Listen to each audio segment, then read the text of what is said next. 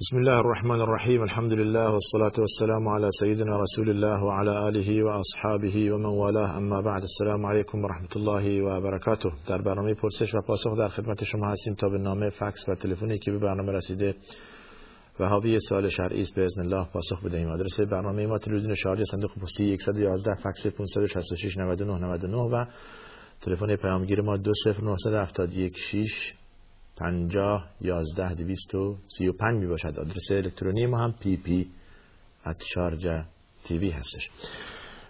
بگذارید از اول این از ایمیلمون شروع کنیم که بعد فراموش می‌کنیم. بیانمون در رابطه با حکم موسیقی پرسیدند. بعد میگن که حکم موسیقی و ترانه چیز شما دو, دو تا موضوع رو در هم تقریبا داخل کردید ترانه یه چیزه اون چیزی که تقریبا اعضا و شکل زن یا مرد را واضح می کند یا یک چیز اقرا کننده ای به سمع و نظر طرف مخاطب میرساند که واقعیت ندارد و این میشه حرام و جایز نیست. حالا کل موسیقی حکم غیر شرعی دارد جایز نیست. اما یک موسیقی مبتزل هست و یک موسیقی که که آواز ساده در آن هست و کلماتی که در آن به کار برده میشه زشت و بیحیایی و بیتخوایی درش نیست. توجه کردید؟ خب خ... گناه این صد درصد کمتر است از آن چیزی که اسمش گذاشته شما ترانه. ولی کل موسیقی در اسلام دارای اشکال هست. حالا اینم رأیی است رأی برخیا موسیقی اشکالی نداره. و رأی صحیح آن است که به دلیل اون آیه‌ای که در قرآن میفرماید در اول سوره فرقان هستش و من الناس من یشتری الله والحدیث لیضل عن سبیل الله. این, این, این را لحو حدیث ابن مسعود میفرماید همون موسیقی است. و از احادیث دیگه که نافع ابن عمر از نافع ذکر می‌کنند یا نافع از ابن عمر روایت می کند که رسول الله صلی الله علیه و روز دیدم که صدای نی شنید و دستان خود را به گوش خود کرد که نشنود تا زمانی که عبور کرد و گذشت. کل اینها دلیل بر اینه که اون چی که اسمش می‌گذارن موسیقی در اسلام کراهیت دارد و جائز نیست. بدیهی است طبقه بندی شده در این رابطه. یعنی اون چی که مبتزل هست و اون چی که خطرش یا گناهش کمتر هست. شما توجه کنید کسی که آواز می‌خواند یا اون خانم یا اون آقا اون چی که ببینید تا چه کدوم یک از اینها در درجه در چه درجه تقوا قرار دارن این خیلی مهمه. این خیلی مهمه. غالبا 99 درصد اینهایی که اهل آواز و موسیقی و ترانه بی تقوا بی تقوا هست. و مردم را به بی تقوایی میکشانند. ترانه موسیقی یعنی همین. یعنی جلوه دادن اعضای زن یا چیز غیر واقعی را واقعیت جلوه دادن. مردم را بدین طریق خب بعضی میگن موسیقی غذای روحه. این دیگه تلقین غلط است. تلقین غلط است. آواز قرآن می‌تونه غذای روح باشه. ابیات خیلی مباه خیلی خوب. ابیات که در حقیقت به انسان روحیه می‌دهد و معنویت می‌دهد. خب ابیات حالا می‌خواید بگید سعدی مثلا یا مولانا یا ابیات عربی یا سرودهایی که در حقیقت غم و اندوه و اون, اون مشاکل و چیزهایی که در جهان اسلام هست یا در برای یک فرد هست که انسان در آینده چه چه کار کرد و برای آینده چه فرستاده و تنها با دست خالی از دنیا می رود یک همچون یا در احترام مثلا والدین یا در احترام یک نوع صدا و بدون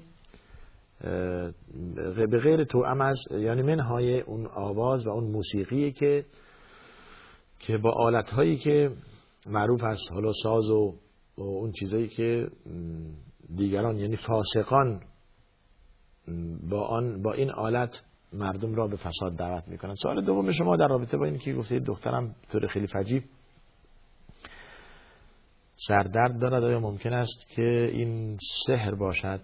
مسئله سحر و ساحری و چشم حسود و یا حسد و اینها واقعیت دارد. ولی نه هر امری نه هر دردی نه هر شیعی نه هر اتفاقی که پیش بیاد ما اون رو رب بدیم به سحر و به جادویی و به اینها. توجه کردید؟ شما خب سردرد ممکنه خب ممکنه یک ممکنه یک مرض باشه. ممکنه یک شما برید دنبال علاج برید دکتر برید پزشک متخصص برید آزمایش بکنید عکس برداری بکنید. تمام اینها. همه جا رفتید و گفتن که یک پزشک و دو تا سه تا و عکس برداری و آزمایش و همه چیز. گفتن از لازم ما سالمه چیزی نداره ما خب دیگه تقریبا یک راهی داره که ما بهش بچسبونیم بگیم حالا این سحر هستش یا این حسد هستش یا ولی ابتدا به ساکن شما این مسئله را به حسد و به سحر ربط ندید که متاسفانه الان دیگه اخیرا خیلی شیوع پیدا کرده بله. بعضی هم برای این کار دکان باز کردن که جای تاسفه. ما این کار رو می‌کنیم در مقابل این این را این سحر هست و این حسد هست این قدر ما پول بیاد تا این این را بالاخره علاج کنیم یا که این عملم باز هم اگر به خاطر پول باشد و اگر این امر صرفا کسی بتواند دیگری را علاج کند ولی به خاطر اینکه پول بهش نمی‌دهد علاج نکند معصیت دارد. بله. گناه دارد. البته به وسیله قرآن با تلاوت قرآن خود قرآن شفاست.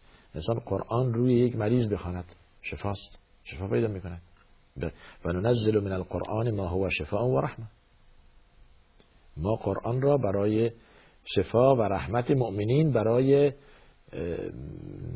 برای تبرک برای دارو برای غیر از تلاوت و غیر از تدبر و غیر از عمل به آن و غیر از فهم و درک آن برای شفا هم نیز نازل کردیم. بله. سال سوم شما از اموال زکات می‌توان قرآن خرید و به آفریقا فرستاد؟ کتاب و قرآن خرید و به آفریقا فرستاد؟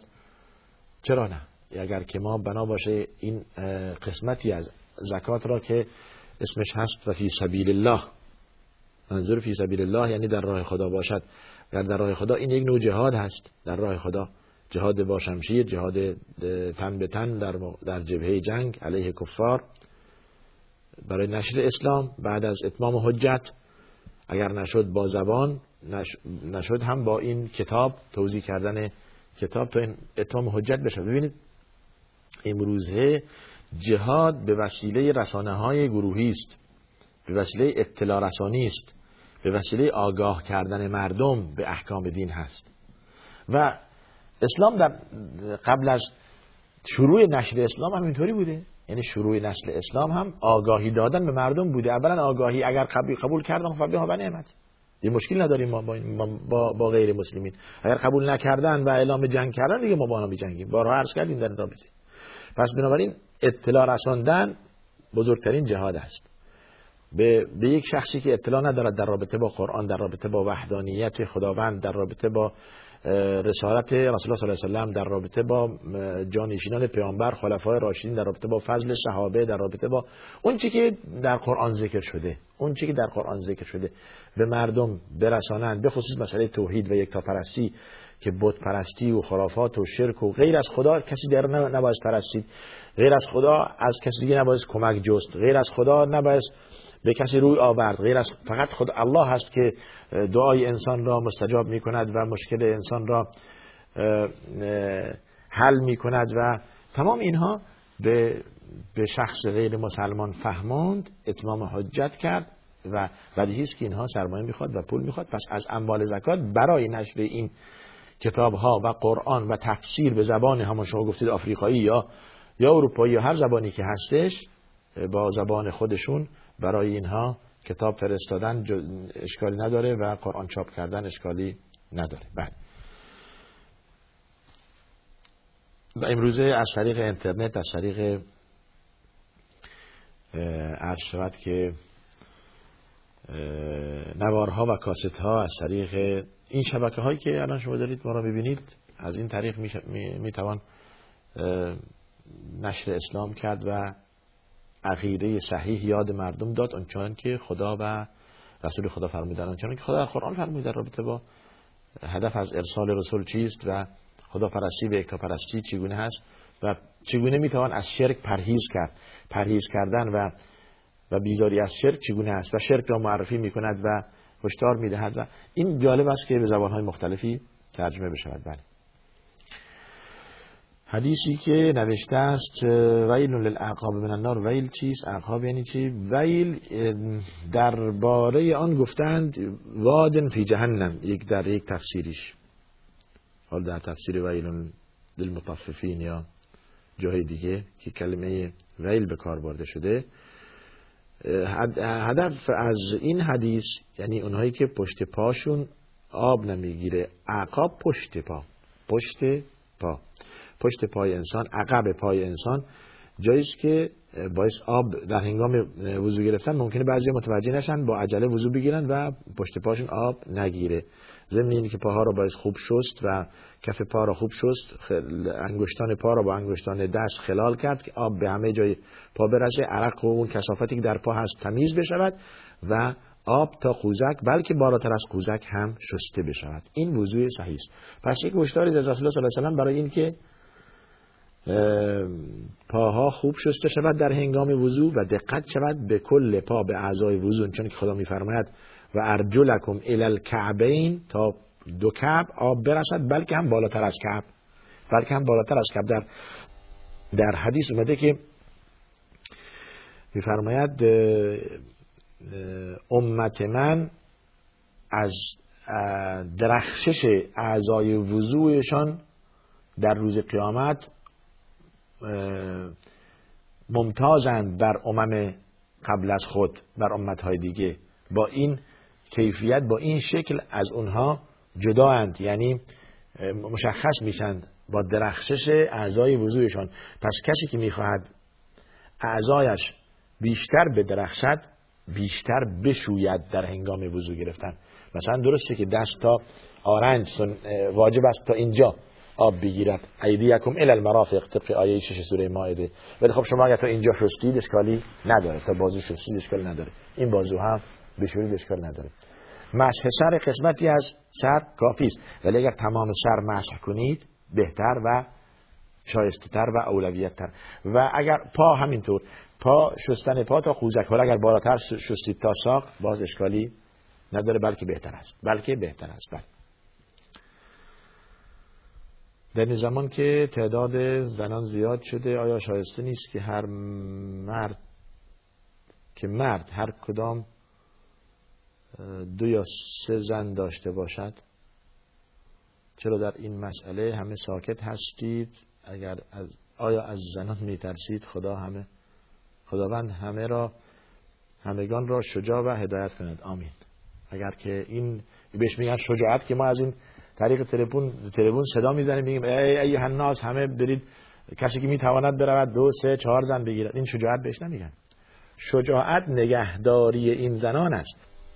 ببینید بردم این مسئله نه اینکه ما بگیم حالا یا ما کتوان کردیم یا از که از زنان بترسیم که بگیم که مردان دو زن سه زن چهار زن اختیار نکنید خداوند فرموده اگر می توانید دو فانکحوا ما طاب لكم من النساء مثنا و ثلاث و ربع. دو سه چهار زن. اگر در توانتان بود اگر که مدیریت داشتید اگر که قدرتشو داشتید اگر که توانایی و تمام اون چیزها در, در خود می‌دیدید که می توانید چهار زن را شوهر چهار زن بشوید و مدیریت اداره خوبی داشته باشید در رعایت کردن عدالت این سه چهار زن. بفرمایید. مجال باز است و این برای همه هست. و این در, و این در قرآن آمده. نه این چیزی نیست که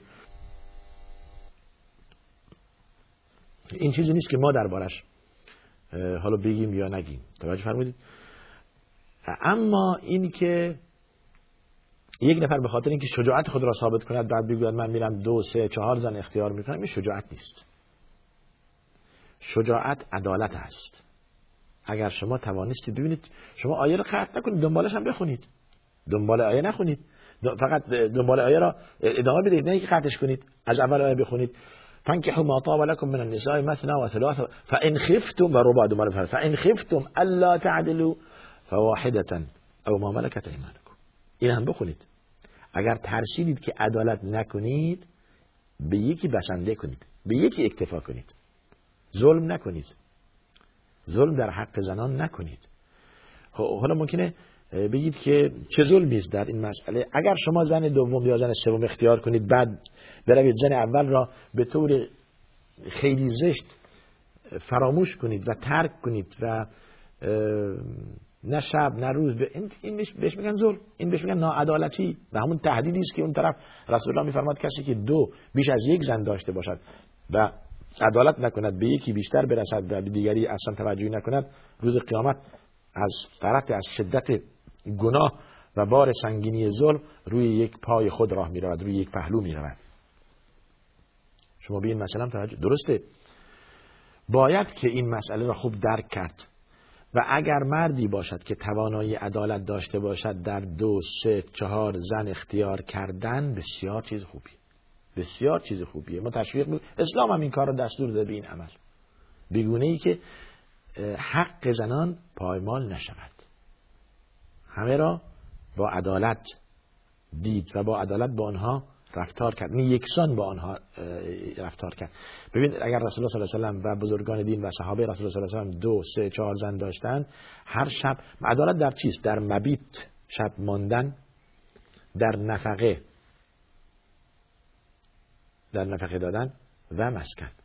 این عدالت هست شما اگر که در یک دو سه برای اینها مسکن فراهم کردید و نفقه به اینها دادید و شبی خانه این شب دیگر خانه آن و همینطور دور زدید و حق هیچ کدوم را پایمال نکردید.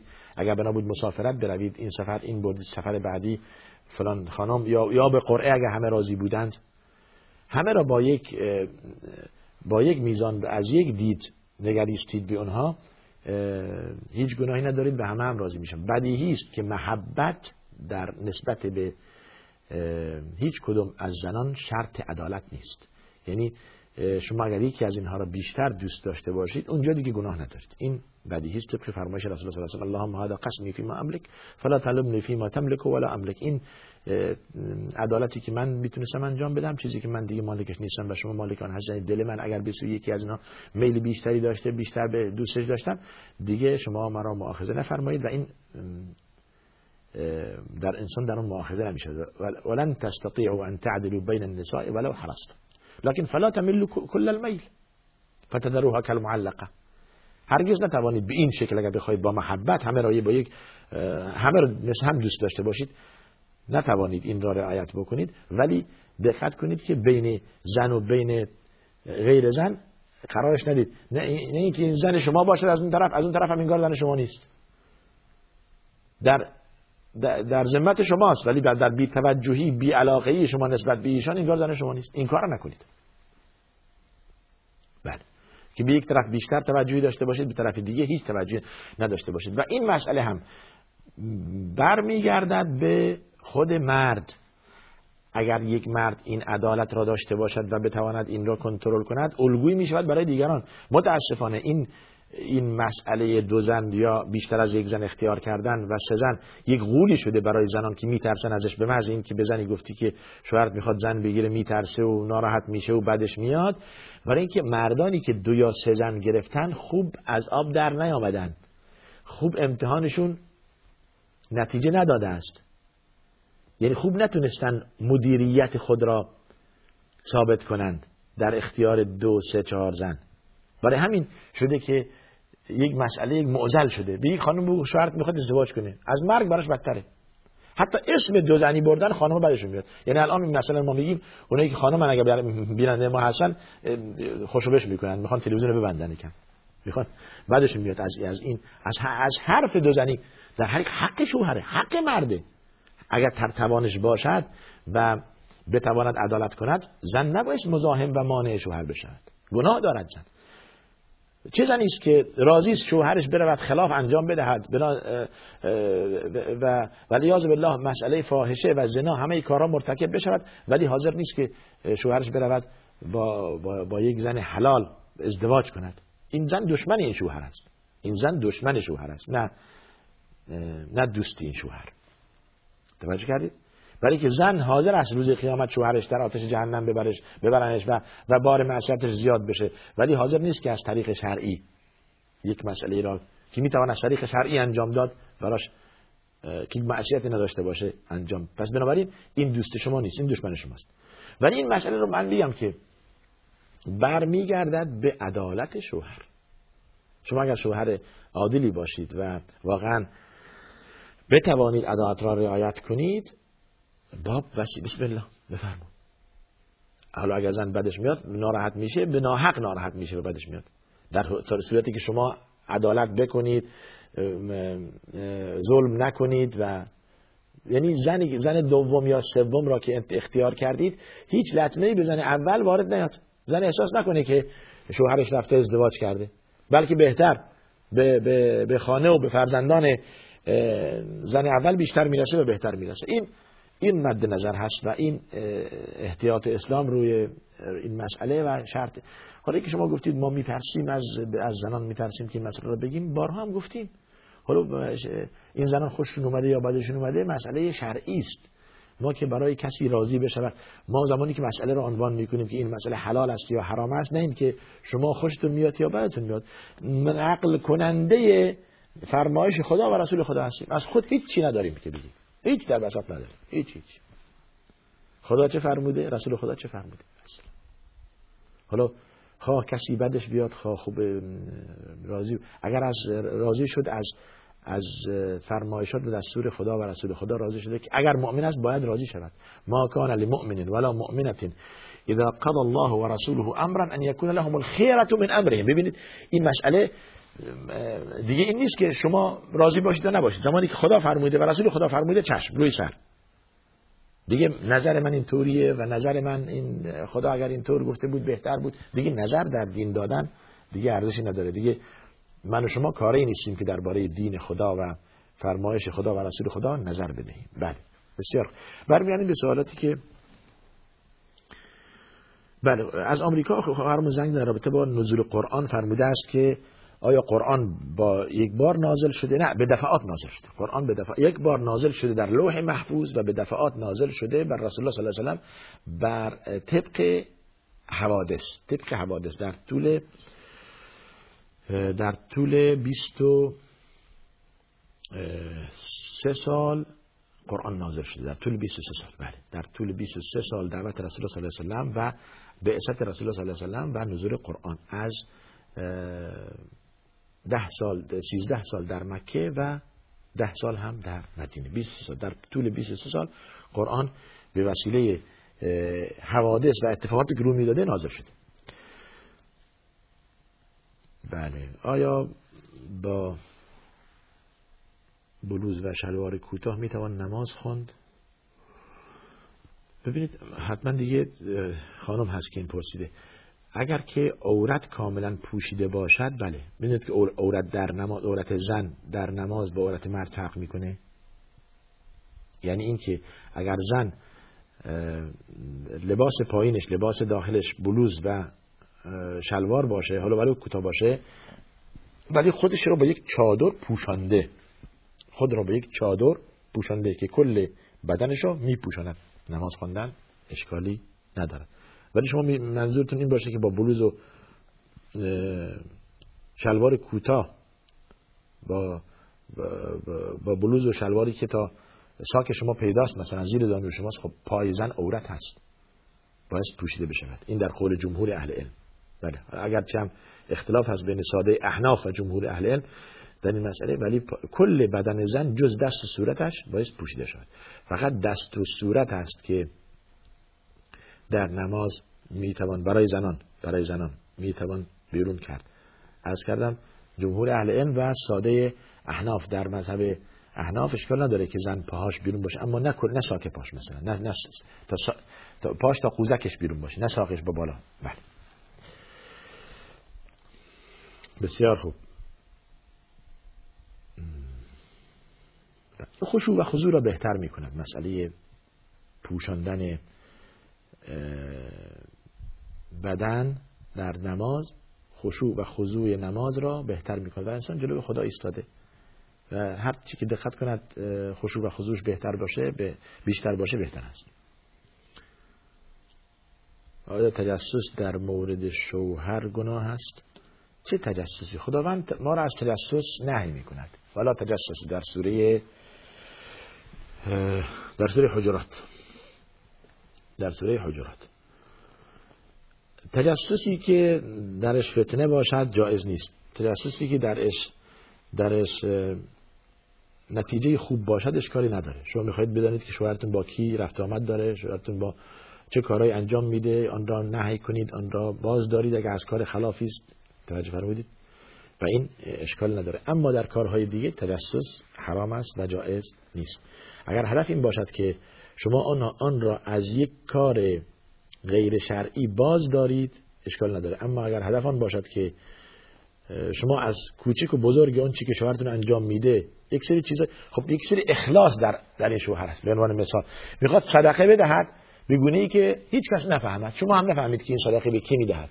حالا شما برید بفهمید بعد موبایلش رو چک کنید بعد زنگ بزنید که این کی بود که به شما زنگ زده و نمی‌دونم چی بوده و این این خلاف شرع این جایز نیست. بله. بله. جلوی برادرم اگر سر و گردنم پیدا باشد یا لباس تنگ بپوشم گناه است. بلی گناه است. ببینید حالا شما ممکنه بگید که این این محرم من هست. درست محرم شما. شما دستور قرآنی را شما خوب توجه کنید. در سوره نور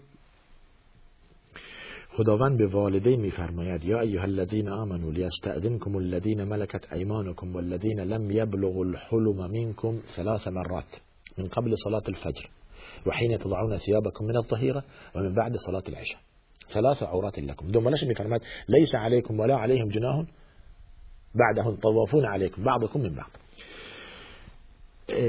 ای أهل ایمان مواظب باشید یعنی ای والدین زمانی که در در سه وقت باید فرزندان خردسال شما که به سن بلوغ نرسیدند و نوکران شما کنیزان شما کسانی که تو خونه هستن خدمه های شما می‌خوان وارد اتاق خواب شما بشن در 24 ساعت در سه وقتش باید اجازه بگیرن در بزنن بیان تو.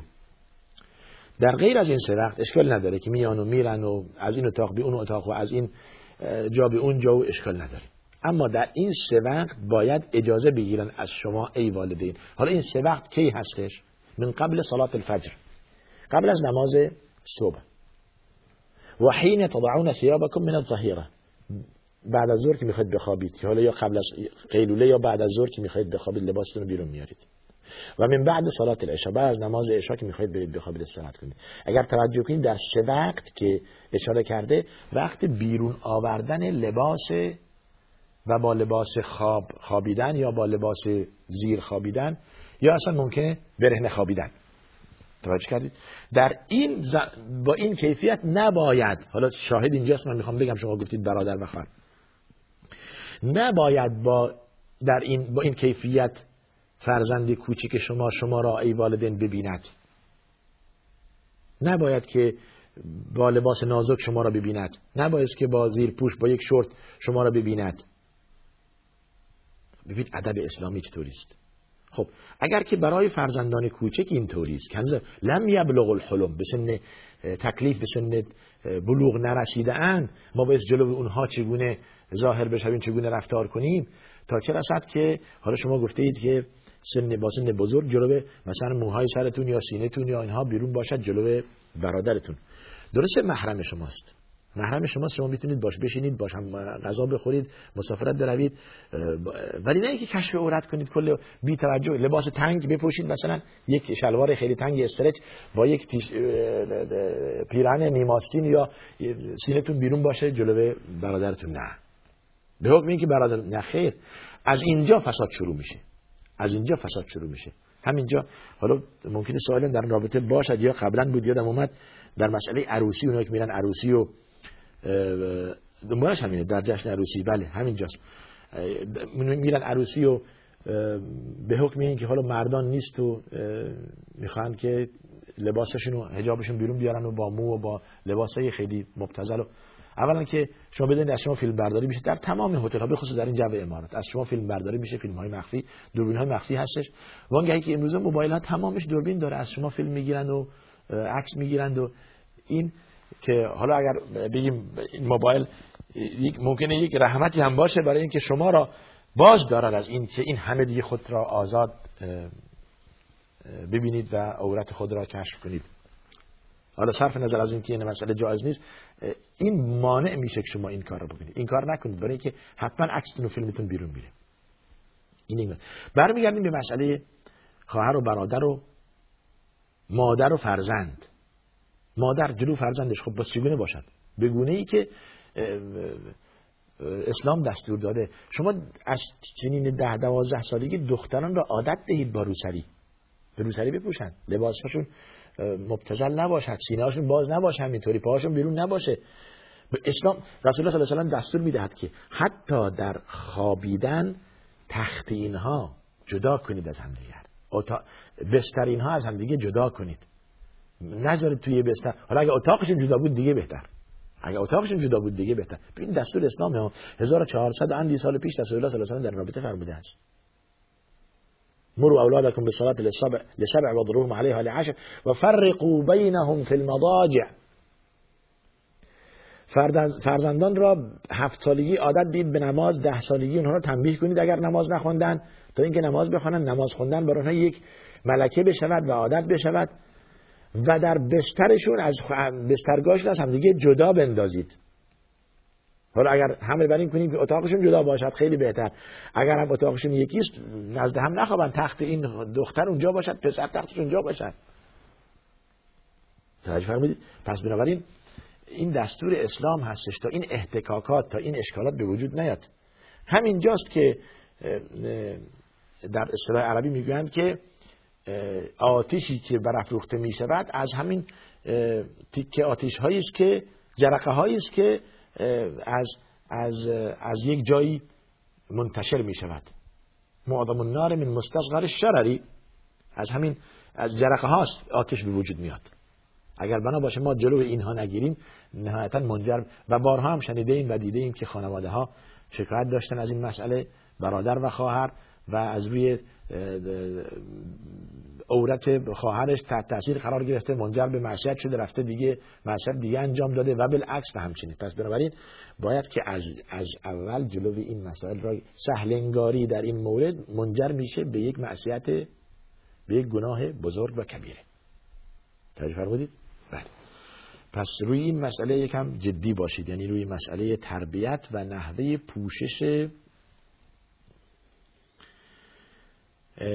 لباس در داخل خانواده در داخل خانواده.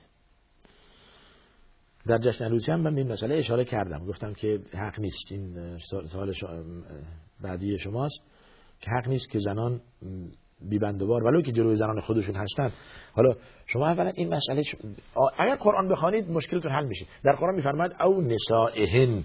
او نسائهن یعنی چی؟ یعنی زنانی که از هم اخلاق و هم عقیده و هم تراز خودشون هستن. در عمل در در اخلاق در رفتار در میشه جلو اینها. شما حالا سرتون بیرون باشه یا دستتون یا قسمتی از پاهاتون بیرون باشه. اما زنی که رقاصه هستش به عنوان مثال. در جشن عروسی. شما می‌خواید جلوی اونم بیشون هم سینتون بیرون باشه. خوبه. ایشون از جنس شماست. از هم نوع شماست. در اخلاق در عمل مثل شماست. با هم مساوی هستید. پس نشد دیگه. یا زن غیر مسلمان بارها این مسئله ممکنه تو پرانتز مسئله خدامه و اون نوکری که در خونه شماست هم اشاره کردیم غیر مسلمانی باز مواظب باشید.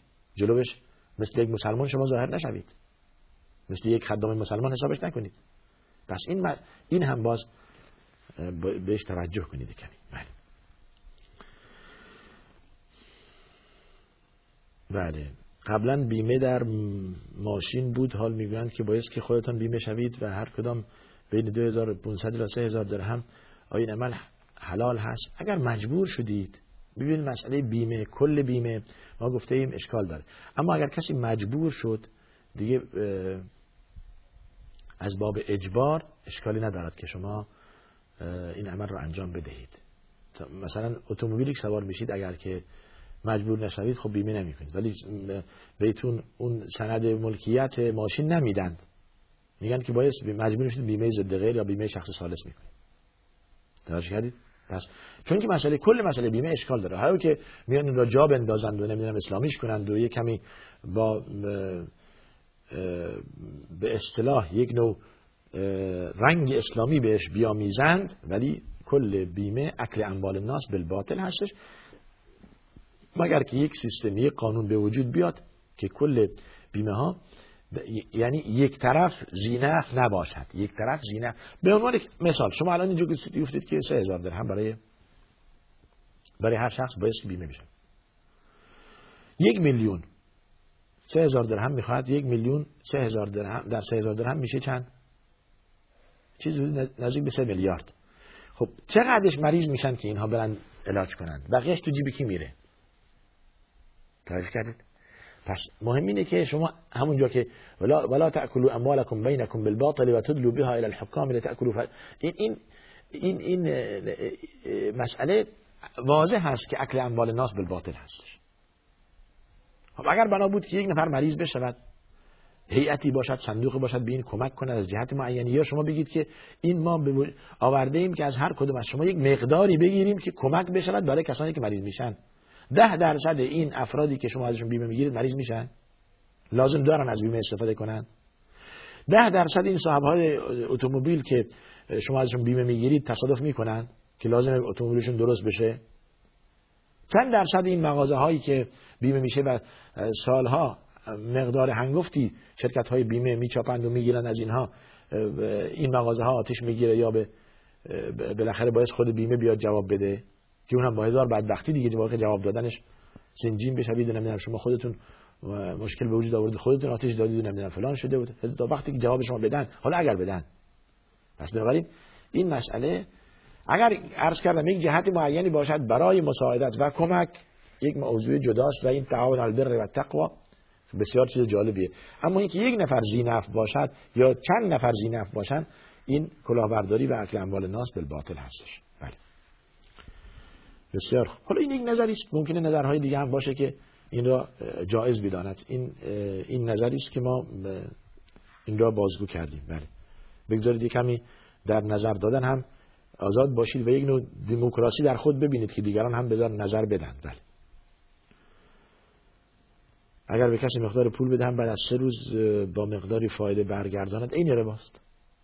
عینا رباست. شما صد هزار درهم یا ده میلیون تومان. به نفر بدهید بعد از سه روز بگید آقا صد و ده هزار درهم بدهید یا یا مثلا یازده میلیون تومان بدید. به ما. میشه میشه ربا. مگر اینکه در شرکتی باشد. آقا ش... یا یه, یه... یه پروژه هستش. یه خرید فروشه. یک موضوع به وجود اومده. می‌خوایم یه کالا بخریم. بیاید با هم شریک بشیم. هر چی که فایده بردیم پنجا پنجا نصف برای ما نصف برای شما. اون مسئله جداست. اون شراکت هستش و ربح حلاله و فایده حلال. اون اشکال نداره. ولی شما پول بدید که به اضافی از آن که دادید بعد سه روز به شما برگردونه این میشه ربا و جایز نیست. این واضح هست بله.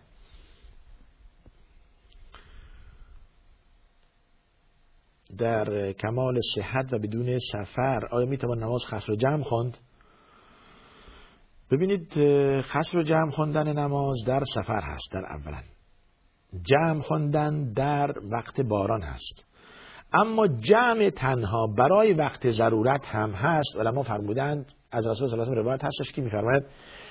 جمع رسول صلی الله علیه و بین الظهر والعصر من غیر سفر ولا مرض. رسول صلی الله علیه و بین ظهر و عصر جمع کردند. یعنی دو تا هشت رکعت دو چهار رکعت خوندن به هشت رکعت بدون اینکه نه مسافرت بودن نه هم مریض بودن. علما از این حدیث برداشت می‌کنن میفرمایند این رخصتی است برای کسی که حالت استثنایی براش به وجود بیاد. در سال یک بار یا دو بار یا مسافرت می‌خواد برود ولی هنوز اونجا اون ترمینال اون فرودگاه اون شهر را ترک نکرده. وقت نماز ظهر می‌دونه اگر که بالاخره سوار هواپیما شد یا با اتوبوس رفت دیگه تو راه نگه نمیدارن و جایی هم برای خوندن نماز دیگه این نماز از قضا میشه و به طرف کشور یا شهر مقصد که میره هم زودتر به طرف مغرب داره میره. زود آفتاب غروب می‌کنه. این نماز ازش قضا میشه فوت میشه. اون زمان اشکال نداره که دیگه در اونجا نماز ظهرش چهار رکعت و نماز عصرش چهار رکعت با هم بخونه و شروع کنه برای سفر. توجه کردید. یا حالت مرض هست استثناء یا حالتی است که نمی‌تواند یک جایی گیر افتاده نمی‌تواند دیگه نماز بعدی رو بخواند. الان فرصتی براش هستش که نماز دو نماز را با هم بخواند. نه این که دیدنه و عادت خود قرار بدهد نه. توجه کردید. برای که ان الصلاه کانت علی المؤمنین کتابا موقوتا. داره وقت شده و هر وقتی هم مشخص وقت صبح کیه وقت ظهر کی است وقت عصر و وقت مغرب و وقت عشاء کی هستش بله. پس باید نماز را به وقت خود. همچون که از رسول پرسن بهترین عمل چه عملی است فرمود از صلات و علا وقتی نماز به وقت خواندن بهترین عمل هستش و کسی که نماز را به وقت می‌خواند در حقیقت انسان موفقی است. خیلی حالا به ایمیل ها هم یکم سر بزنیم. بعضی وقت فراموش می‌کنیم مشغول میشیم این نامه رو فراموش می‌کنیم به شما بله. بینندمون از ظاهرا از انگلستان. حالا از کجا به ما زنگ زدن؟ ایمیل فرستادن. بله.